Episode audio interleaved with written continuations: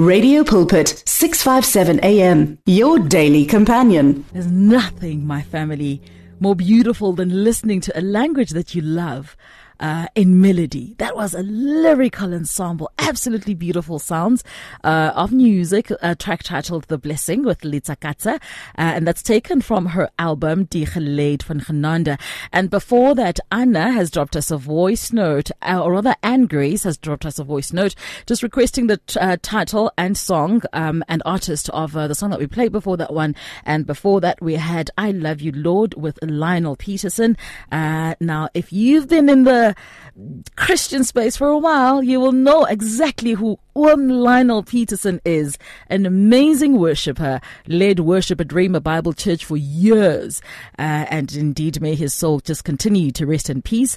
Uh, and that brings us to 48, uh, 42 minutes after four, my family. It's now time for us to cross over to conversation. Absolutely excited and uh, truly honored this afternoon to be catching up with the Honorable Deputy Minister uh, for uh, the Department of Public Works and Infrastructure, Ms. Bernice Swarts, who joins us now on the line following her call for contractors to officially and legally commit to durability and quality of work. This comes at the back of oversight visits to the Dr. Kenneth Kaunda District Municipality as part, of course, of the district development model. Uh, and and Imbizo, uh, wherein she made this call, uh, was held in one of those districts. Now we welcome uh, the Honourable Deputy Minister on the line. Deputy Minister, good afternoon to you, ma'am, and thank you so much for giving us your time. You're welcome. Uh, thank you very much, and good afternoon to you, and good afternoon to your listeners. Now, Minister, before we get into Deputy Minister, I beg your pardon, before we get into our conversation, uh, so we've got a tradition here on the program that uh, if you're joining us for the first time, even if it's not your first time at Radio Pulpit, but if you're joining the program for the first time, we've got a tradition, and uh, this is how we'd like to welcome you.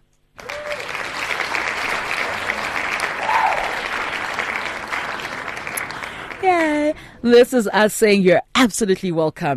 Uh, thank you indeed for giving us your time.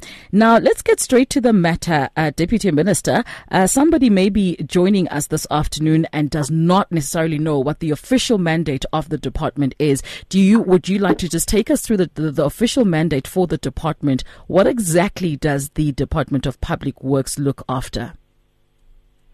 Uh, as the Department of Public Works, we are the landlord to government and we are also the custodian of bulk infrastructure rollout. Mm-hmm. And we are also the custodian of 88,000 properties that uh, belong to government. Mm-hmm. And also, as well, the custodian and the policy holder of the Extended Public Works Program. Mm. We turn 20 years next year.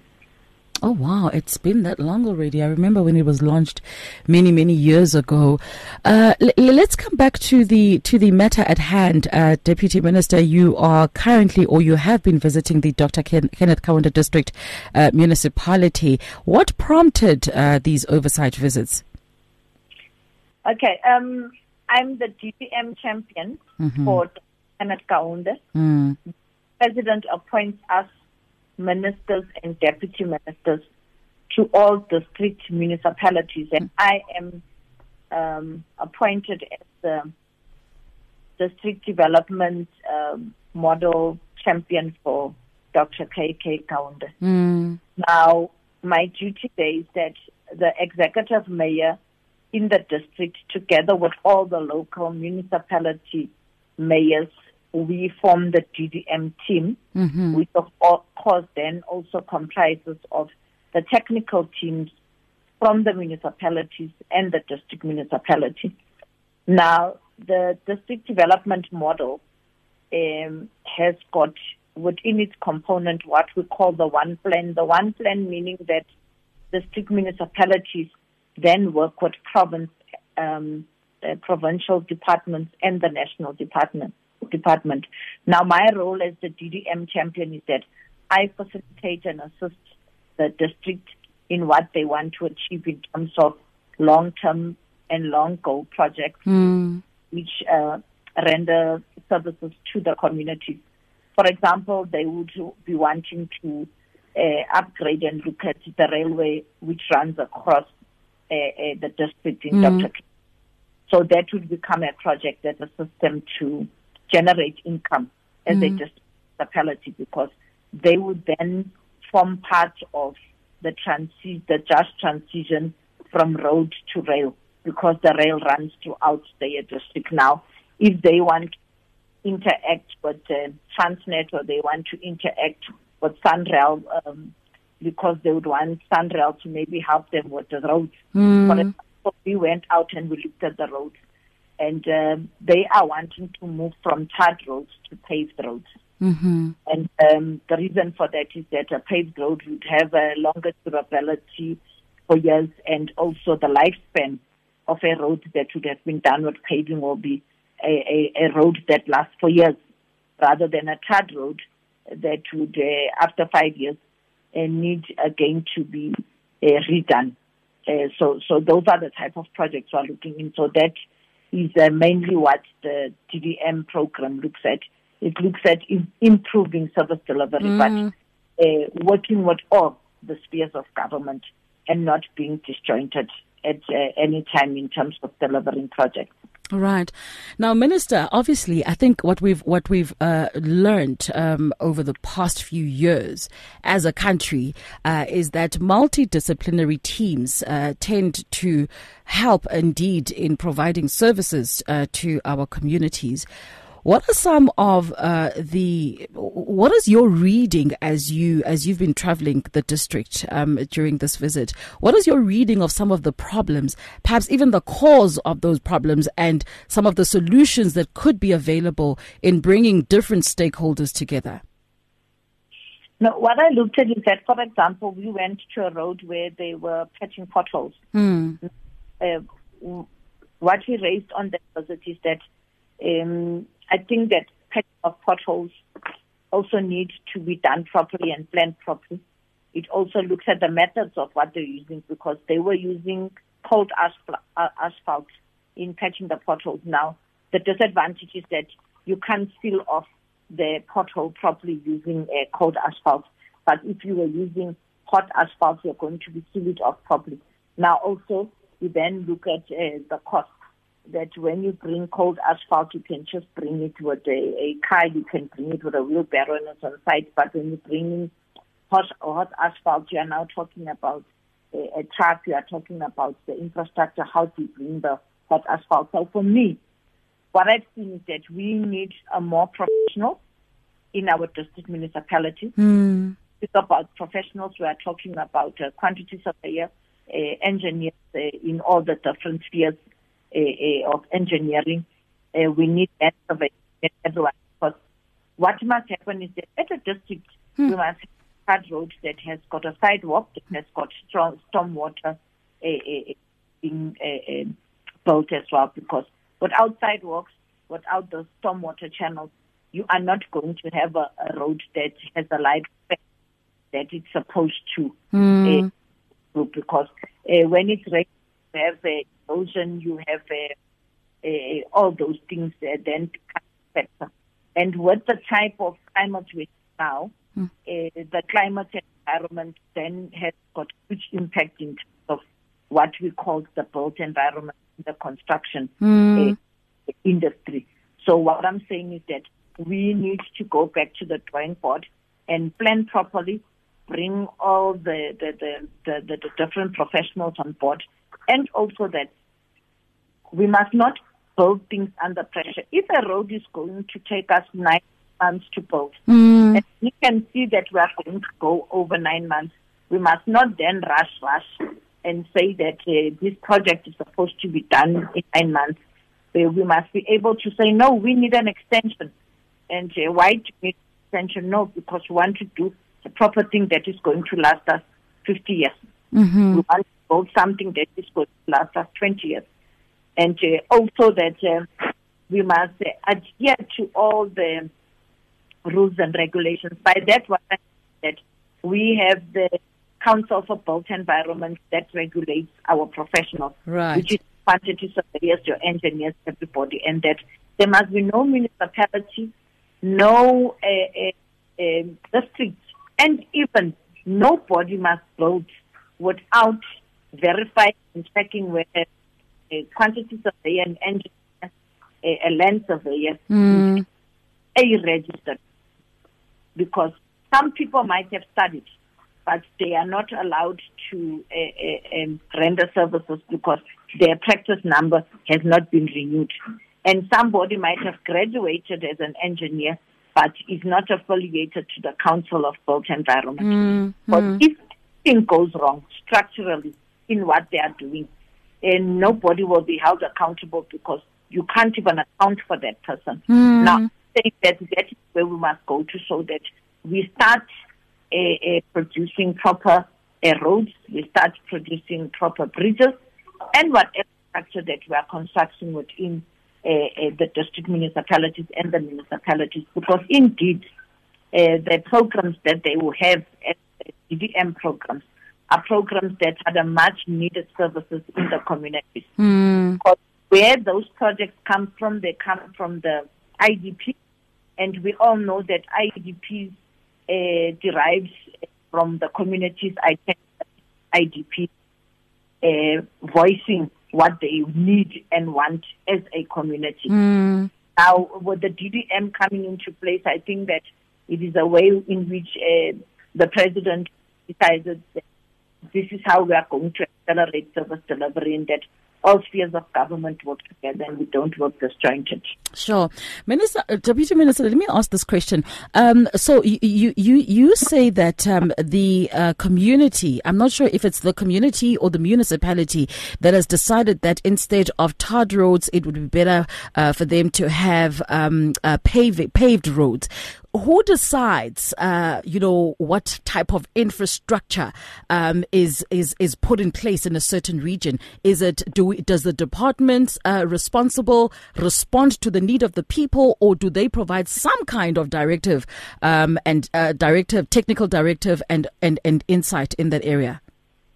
No, it is both ways. In this instance, at Dr. KK, it's the community mm. that is in the IDP meetings that they think that because of uh, the way the roads uh, don't last and and the lifespan is so short in what they've seen, they they have seen other areas that got paved roads, and there is a, a smaller, shorter kilometer roads that have been paved in Dr. KK, which the people have referred to, mm. and uh, Dr. KK, the district itself the executive mayor and her technical team and the local municipalities also feel that they have seen paved roads in other areas and they also agree that it lasts longer and they also equally are adding on that a paved road creates more jobs because even the lady uh, on Mtwana Mshane, she can also uh,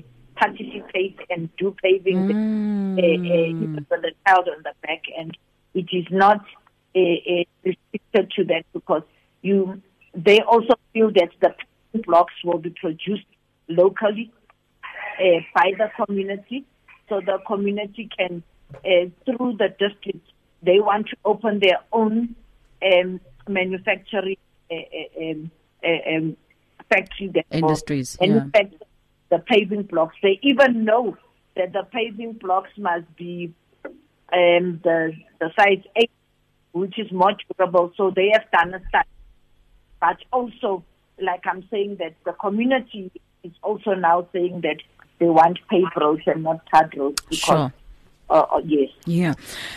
My family, we are in conversation uh, with Deputy uh, Minister of Public Works and Infrastructure, Ms. Bernice Swarts, uh, and we're chatting all things uh, infrastructure this afternoon. I know that somebody was trying to give us a call. It is 012 if you'd like to interact with the Deputy Minister this afternoon. 082 That is your WhatsApp line. It's Radio Pulpit, five minutes before the top of the hour. Uh, let's let's let's look at the uh, before we finish this this matter, um, uh, Deputy Minister, surely if you are recommending a better way, um, that is on the understanding that the current way may not necessarily be working as best as it could. Um, and so, where there are gaps in quality service delivery, how and who is held accountable? And quite specifically, how do these contractors that have been building roads so far, how are they held accountable for uh, the work that is below standard, if at all? Well, um, we do have um, um, monitoring and, and evaluation, uh, um, which is situated in the presidency. Mm. But the local spheres, we also have COGTA, which oversees our municipalities. Mm-hmm. Um, what I'm going to try and explain is that if a contractor is there and they have produced work which is not up to standard, mm. because it is the quantity surveyor that must sign off work that has been done by the contractor for payment. Now, for me, what I know that, that most of the time, uh, quantity surveyors refuse to sign off work that has been shoddy. Mm. By contractors uh, then uh, no longer want to complete a project because uh, they would be held accountable to say, you have not done properly, so we are not going to pay you. But what I'm saying is that in each and every municipality and the chief municipality, we should have proper monitoring and evaluation, which does not only leave the task to the project manager and surveyor. Yeah. So we need qualified people in monitoring and evaluation who, even after the quantity surveyor has submitted a payment certificate, mm. say, no, I am here to quality assurance check whether what you are saying is true. what we get. Because right. what you see on paper and what you physically see on site will always be different. Now, I am that is the manner we need to look and check so that um, we do not have uh, these type of disadvantages because you will also be aware and know that uh, contractors who default and contractors who have not done things by the book together with people have been blacklisted and blacklisted contractors are no longer able to uh, deliver a service because uh, National Treasury blacklisted them. Mm, and mm. at the same time, uh, there is something that is practice which is consequence management, so that if officials have colluded with contractors, uh, they are, it's not only the contractor that gets blacklisted, but they also are brought to the book. Right. But it also comes with, um, uh, uh, uh with, with, with, with each and everyone must play their part, because even as citizens, um, in the Imbizo last week when I was speaking with people from the community, mm. I said to them, you must also love the infrastructure that government gives to you because when you wake up and there's a toy and there's a strike, you put and you take these big rocks and you have to keep the road and doing all these mm, things mm, because yeah. not looking after infrastructure as the as well. Mm. So I was also saying to them that it's both ways. Uh, we must provide a proper road for you, but you must look after the road. And I mm. said, even if you bring a paved road, you must look after it. If there's a paving in front of your house, you don't say, I'm not going to sweep here and clean here because this paving belongs to government. Right. No, mm. Each and citizen must adopt the pavement in front of his or her yard. So As their own. Mm. Yes. So adopt a pavement uh, must become part of us. adopt a pavement. No, no, we hear you, Deputy Minister. I don't want us to not to to complete this conversation without talking about the extended uh, public works program. Uh, we've seen how that was able to really boost the uh, economy, certainly the labour market, uh, with uh, with many many uh, with formalising some of the work that was already being done by communities. and it's the, you say that it's completing 20 years next year. Talk to us about some of the developments in that space. I mean, when it started we used to see a lot of orange on the street. You know, it's it's sort of no longer visible. What's happening in that space? Um, in that space is that when the extended public works program was uh, introduced and launched, it was meant to alleviate poverty and to create uh, jobs within the community. Mm. When it started, you have uh, people saying that uh, a person will get a job for three days, for four days, for five days, that digging a trench for four days is a job opportunity, which, uh, well, of course, uh, started giving a lot of people work. Mm. But the program developed, so has the strategies around it developed because us as the uh, National uh, Department of Public Works uh, oversee all the national departments and the, them implementing um, EPWP and also through the provinces that the municipalities then uh, implement EPWP. But I think EPWP has evolved and uh, we are at a stage where uh, people who come on as EPWP participants, by the time they leave the program, they have qualifications in uh, uh, uh different skills. For example, if there's a, a construction project, mm. all those participants will be registered with construction uh, through a, a, a training service provider. So when people leave the project, people will have uh, um, certificates in bricklaying. Mm, mm, mm. Level one, two, three, four, five, depending on how long the project is going to take. Uh, there are people, if there's a project and they are, they are painting, when people leave the project, they are going to leave it as professional painters.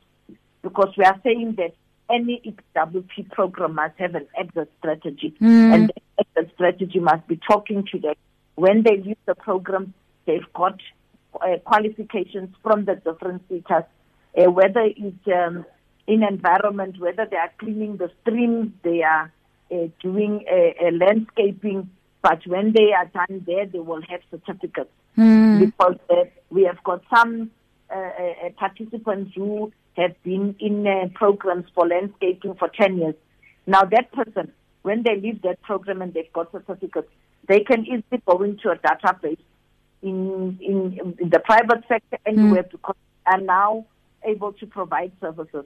So those people um, become economically viable. And what is important is that they become part of the economy because they participate in the economy now as service providers themselves. Mm, mm. Now, like you are correctly saying, there used to be orange overalls everywhere. People would be saying that um, they are makambalalas. you cut the grass and then they are uh, seen uh, sleeping under the trees and those type of things. But um, we have really moved because now people can even get qualifications through the environment feature in grass cutting. Mm, mm, that's amazing. Not only that machine and uh, hand cutting of grass, you also have the little green cars that they teach them with how to uh, cut the grass using that. So that person can then go to any place and say that I'm qualified, I can look after uh, the, the grass along the N4, along the N1, so I'm qualified. So they can go and provide a service there. And also that um, EPWP has changed the lives of people um, throughout the country. Mm.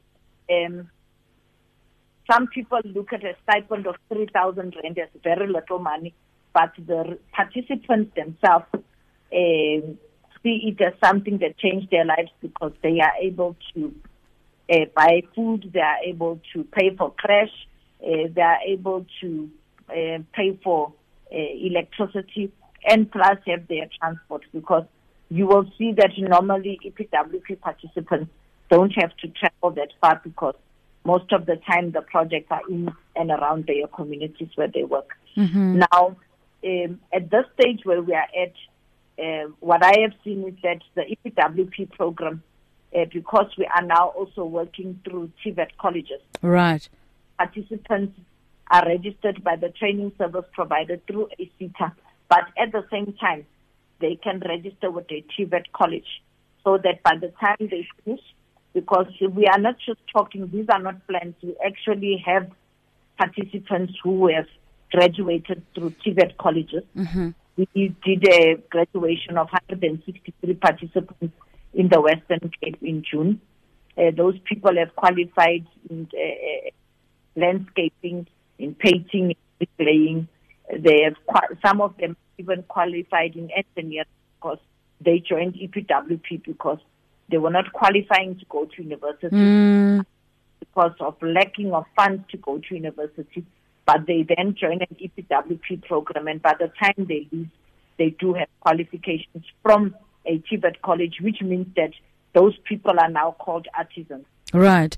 So artisans are people that we need in the country because they have both theory and practical mm. uh, uh, um, skills at the same time. Deputy Minister, let me let me let me ask. Um, the EPW program, um, when you look at it holistically, uh, how would you evaluate its success? Uh, just looking at some of the targets when it started, uh, the progress over the years, and where it's at right now. How would you evaluate it? Uh, have we done well? Um, have we had problems in the mix? Uh, has the overall labor infrastructure uh, been supportive to the program? How have we done in that program? Well, I think that we have um, done very well mm. because we are now in phase five of, okay. of, of PWP, where we are actually looking at um, revising the policy itself, which means ah. that we've taken a step back and looked at ourselves to say EPWP is turning 20 years next year, so the policy can't also remain the same. Right. And right. Um, I think that we have done very well because from the inception, where it was just a program for unskilled labor, mm. where we are where we are producing artisans, where we are producing people who actually now have certificates that talk to the type of work they would have done in a project that uh, eventually leads them to have uh, qualifications in, uh, in, in in bricklaying, painting, in grass cutting. Sure, sure, sure. I think we've done exceptionally well because if you look at the the number of job opportunities that have been created um, against the target that we had planned, uh, um, even in the last financial year, mm-hmm. I think that we've done very well because uh, you must remember that some of these uh, um, um, participants who have now got skills in carpentry are people who never um, actually did carpentry anywhere, not even at school. So for the first time, they would do carpentry is on a particular project where they are fitting cupboards and uh, they'll be aligned to a um, training center and a TVET college. Right. Now, I see somebody who was qualified as a carpenter and uh, can now do carpentry, and it was never the intention to ever do it anyway. I think that we have done very well because at the same time, we encourage people that don't choose and pick that you want to become this. But if you are on a project that is providing carpentry skills, mm. go for it. Go for it and excel in it, yeah. Go for it, excel in it. When the project is not is done and you think that you still want to continue at TVET College, you need to do that because that is what we're encouraging. That if the eight modules and when the project ended you had you have five modules, go on and do the other eight modules because what we need uh, in this country artisans and artisans which are skilled and artisans that we can say this is a boiler maker that we have produced. This is a plumber mm-hmm. that we mm-hmm. have produced. Right. Because uh, the National Youth Service is also under us public works mm-hmm. because the National Youth Service is not exactly like the extended public works program because there uh, people go in knowing that I want to become an artisan. But with the public extended public works program, I think we have done exceptionally well because it was never the intention that when it started that would produce artisans. So I am saying that we have done exceptionally well because sure. now we can actually point people and say these are graduates that come from a TVET college, having started by cleaning at the cemetery, by mm. sweeping the street, by cut, um, uh, cutting grass, but then at the end the person becomes a fully fledged, qualified uh, um, artisan. Right. So, so, so I think I'd like to conclude our conversation, Deputy Minister, by just looking at uh, some of the infrastructure developments. And I know that uh, you've done uh, amazing work um, in some of the research and development work that has been happening around alternative energy uh, means for the country, and especially at this time when we are so in need to look uh, uh, to look at alternative ways in which to keep our our country lit. so let, let's take a quick break. Let me just allow you you uh, an opportunity to take a sip of water. We will certainly come back and thank you, Minister, because we've kept you long before, uh, beyond the time that we had requested. Let's take a quick sting break. My family, uh, Deputy Minister of uh, the Department of Public Works, is in conversation with us this afternoon. We've got a question coming through on 0826572729, which I will read out. Thank you so much, Shalom J. And of course, you've still got uh, a question or two that we can uh, respond to 012 657 AM. Radio for Believers in Action. Radio Pulpit's Facebook page makes you more a part of the station than ever before. Now you can give your opinion regarding our programs or even contact your favorite presenter. You can get the latest news and existing programs and communicate with other listeners. Come on, let your fingers do the talking on Radio Pulpit's Facebook page. It's interactive and dynamic. Just visit facebook.com forward slash Radio Pulpit. Radio Pulpit, 657 AM, a companion for those who need encouragement. Listen to us on our app or visit radiopulpit.co.za. Thank you for standing by, uh, Deputy Minister. Let, us talk about some of the work that uh, is happening in infrastructure development. When we talk infrastructure, of course, we're not just uh, looking at just the bridges and the buildings and the roads. Uh, now we are at a point where the country is in need of energy infrastructure. The country is in need of network infrastructure. There's a lot of infrastructure that we need to start relooking and looking at. Talk to us about that space and specifically the work that you've done in energy and alternative means of energy? Um, thank you very much. I think that as the Department of Public Works, we have an interest in what happens in the uh, um, um, energy sector because we have 88,000 properties. Now, we, being the landlord of government, mm. have got on what happens with there's load shedding in all those buildings where we have tenants which are tenants which are actually um, government departments. Mm. Now, also looking at the different methods. Now, everybody is talking green hydrogen is well and good, but I think that for us in South Africa, um, the just transition uh, uh, from coal mm. to to uh, green hydrogen is going to take some time because we can't just get up in the morning and we have like 100,000 uh, people who depend on work in the mines. Mm. We can't just um, wake mm. up tomorrow and say we are co- closing all uh, uh, the, the, the coal mines, we are closing all the coal power stations because that is, would mean that we've got like about 100,000 people who would lose their jobs. Now, for us, what is important, what should happen is that how do we as South Africa carry out a just transition? How do we as South Africa skill our people so that people understand that one day, very, very in the long, long, long, long future would then uh, start having green hydrogen uh, coming in as a source of energy. But by then, the more than 100,000 people that livelihood depends on them working in the coal mines, how do we encourage them to say, you need to get a skill in this, you need to get a skill in that? Mm. We um, look at Saldanha Bay. Um, mm. Everybody, the whole world looks at Saldanha Bay as this um, bay where um, you can put up um, um, solar farms, you can pull up uh, um, um, wind farms, you can do that. But for me, what is important is that us as ordinary South Africans in the street must understand what is green hydrogen mm. in their language. We can't say that you separate oxygen, then there's water, then there's this, because if you build a dam anywhere in South Africa in the rural areas where water is needed, people will think that this is water for us, but then you are going to come and say, no, this dam is only meant for generating green hydrogen.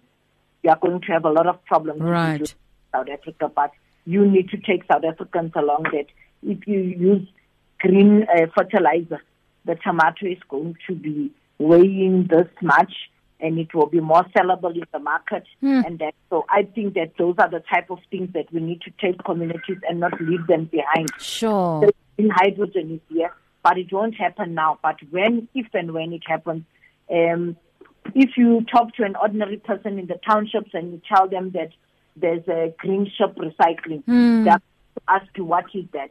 So you need to tell people that okay, this is how you recycle the ships, but this is how it happens.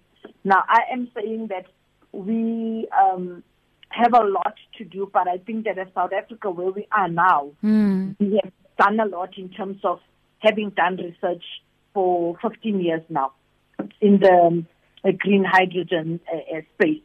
And I think that we are going to reach a level where we need to market ourselves properly as South Africa because indeed uh, the whole world looks at, uh, looked at, looks at us as South Africa as um, the world that has got all the infrastructure because if you look at in the Northern Cape, Boegoebaai, mm. if you look at them as well, and you look at the harbor that they are going to construct, now we need to uh, um, prepare people to say, okay, EPWP, um, don't just look for work in Gauteng.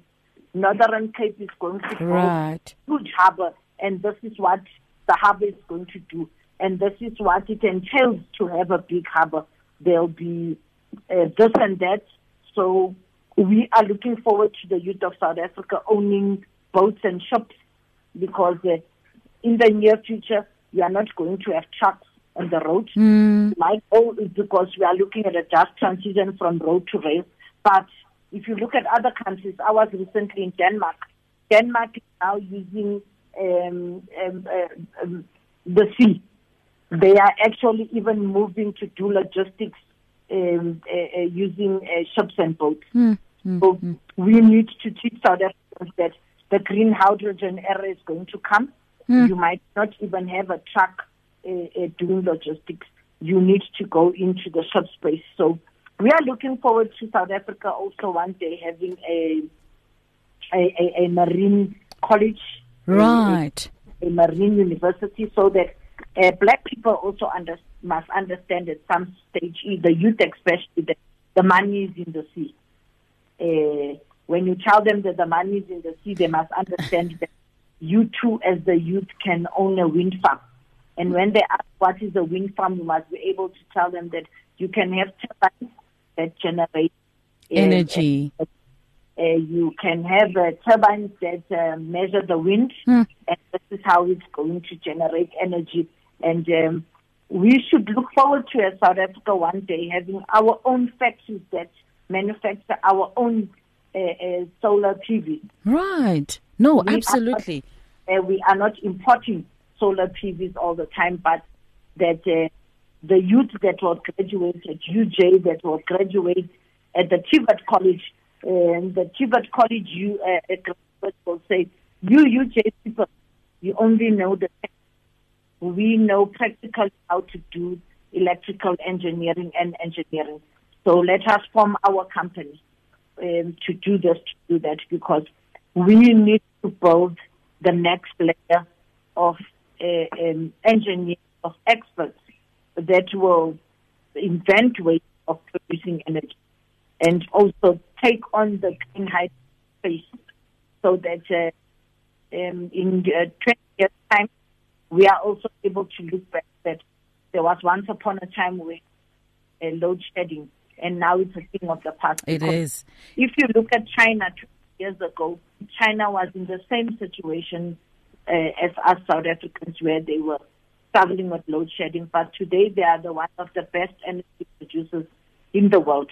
So us South Africans must also reach that stage because if you look at Vietnam, where there were wars, but today Vietnam is having its own factories that are producing equipment that is a, a producing ways of how you generate energy. Surely, I think as South Africans cannot also be far behind. So it is the youth that we look up to that uh, can take up that vision can take up that vision. Deputy minister this is where we absolutely must leave it. I i no words can explain just how much we appreciate the time that you have given us uh, as a community radio station certainly servicing communities uh, you know who are the first hand recipients of the services of government. And so it means a lot when we can have officials uh, spend their time to chat to us to update us and to answer some of the questions that we have. Now before we let you go, uh, Deputy Minister, here's a question that's coming through on the WhatsApp line. Uh, blessings, Ayanda, and uh, the Deputy Minister. Should, if we had to adopt a pavement, what then happens to the money that is paid to the municipality uh, to actually maintain uh, the pavement? That is the first question. Perhaps you can couple that, Deputy Minister, with uh, helping our listeners know and understand how does someone listening today access the EPWP program. Okay, on, on the first question on adopter payment, remember that if this program now becomes official and uh, everybody knows that they've adopted the pavement in front of their yard, you would then need to come up with a way with the municipality that, okay, out of the rates and taxes that these people need to pay, what is it that we give them as rebates on them looking after the pavement? Because we are then assisting each other. Mm. How uh, that partnership can work because when you do adopt a pavement, you need to officially uh, introduce it and to say, okay, when you are looking after this pavement in front of your yard, and uh, this is, is, is what is going to happen. For example, you remember the city of Joburg once had mm-hmm. a program where it gives uh, people so much uh, liters of free water and so oh, much I remember that. megawatts mm-hmm. electricity. Mm-hmm. So such an agreement can work in, in, in, in, in principle when you have a program of adopter payment. And with the EPWP program, EPWP program, people must uh, look at adverts and uh, look at uh, the websites of the different uh, municipalities and also the different uh, departments of public works and infrastructure in each province. And normally others use newspapers mm-hmm. because normally remember that any project happens in the communities, whether it's a building of a high court, a school, of anything government, it, they always have the component of the EPWP program. And uh, the listener that has asked the question must also look, contact the award counselor mm-hmm. to ask um, what EPWP programs are being run in their municipality so that they are able to apply and access the the extended public works program. Right, right, right.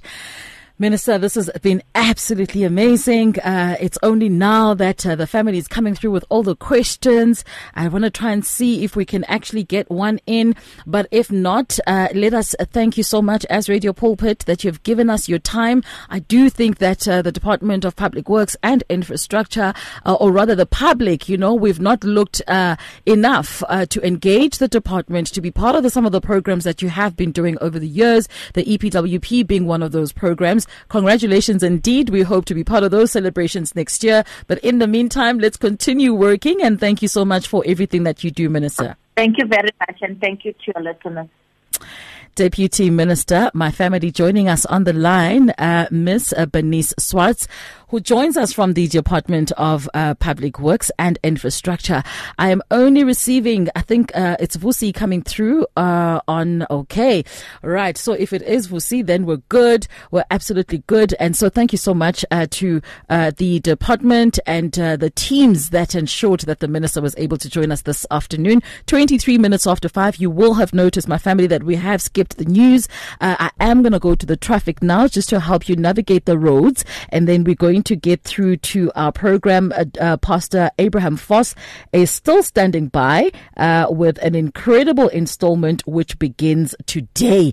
Uh, we're starting with um, the law. Uh, we're starting with the law of first reference today. It's a series that's going to carry on, I think, all the way through to the end of the year. But right now, 24 after 5 is your time. let's cross over to have a look at how we can help you navigate the traffic at this time. 657 AM streams of blessings. Tune in to Radio Pulpit on 657 AM for reliable Christian talk radio at its best. Find your daily dose of Christ centered motivation and encouragement on Radio Pulpit 657. Download our app now.